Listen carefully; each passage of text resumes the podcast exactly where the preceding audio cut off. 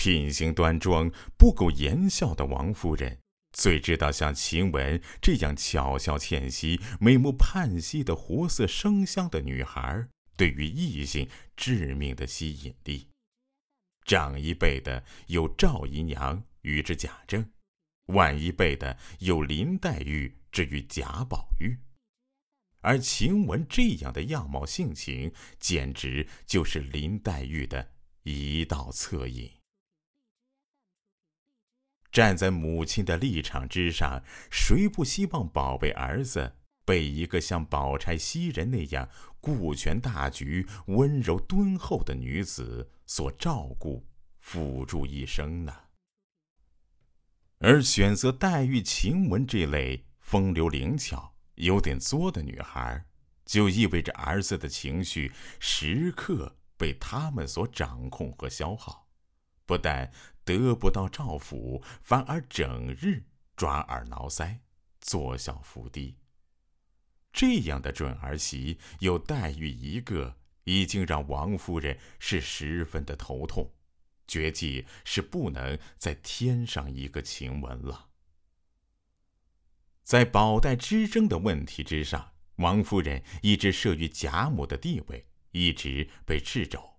但晴雯这根眼中钉，戳中了他多少口不能言的痛处，他此刻就要将其拔除，以宣扬作为一个母亲。在儿子婚姻问题上的绝对主权。至于晴雯是否真的行事不检，还有那么重要吗？匹夫无罪，怀璧其罪。她的美丽和嚣张就是原罪。在宝玉的问题上，王夫人宁可错杀三千，也不愿放过一个。晴雯的被逐成了无法更改的决定。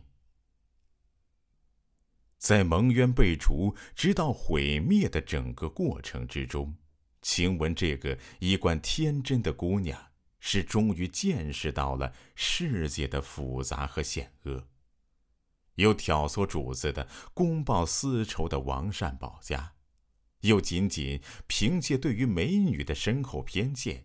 就误下结论的王夫人，有只贪钱财淡泊亲情的兄嫂，有冷眼旁观心中称快的袭人，有不明就里将自己视为弃子的贾母，更有那个在花好月圆时口口声声要同生共死，祸到临头却只能泪洒几滴清泪的宝二爷。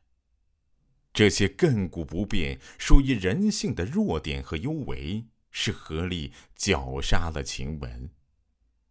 而一向宽厚待下的王夫人，纵然对晴雯有百般的厌恶，终究并没有取她的性命。他只是把晴雯赶出了园子，与宝玉进行隔离罢了。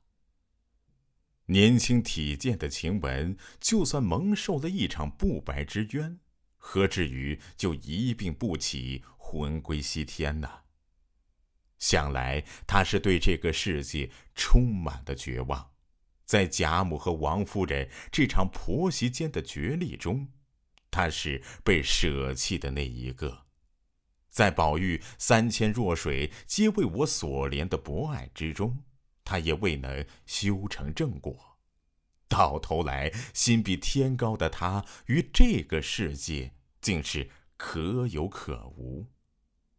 哀莫大于心死，心既已死，不如归去。如果说晴雯还有什么不甘，大概就是这一身莫须有的罪名，他实在是有口难辩。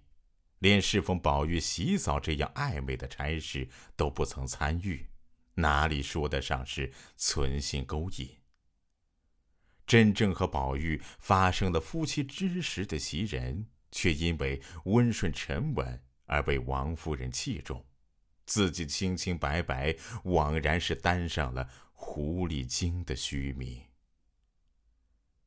对于这被强加的侮辱，刚烈的晴雯是用尽最后一口气，给予了反击，将两根葱管一般的指甲是齐根咬下，拉下了宝玉的手，将指甲是搁在他手里，在被窝内将贴身穿着的一件旧红绫小袄脱下，递给宝玉。这个宁折不弯的姑娘，直到最后关头，仍然以凛然不可侵犯的姿态，对抗着这个对她有着深刻误解的世界。既然你们说我放荡，不如索性把戏做足。最终一顶芦席，一方土炕，晴雯在黑不见底的深夜里。口口声声叫着娘，是去了另外一个世界。这让宝玉深深的失望了。是的，在生命最后的时刻，人会一层层剥落那些虚浮的情谊，溯流而上，重返生命的本源，寻觅一份踏实笃定、非你莫属的爱。失望归失望，贵公子宝玉还是铺着研墨，穷尽文采，为晴雯写下了一篇《芙蓉女儿泪》。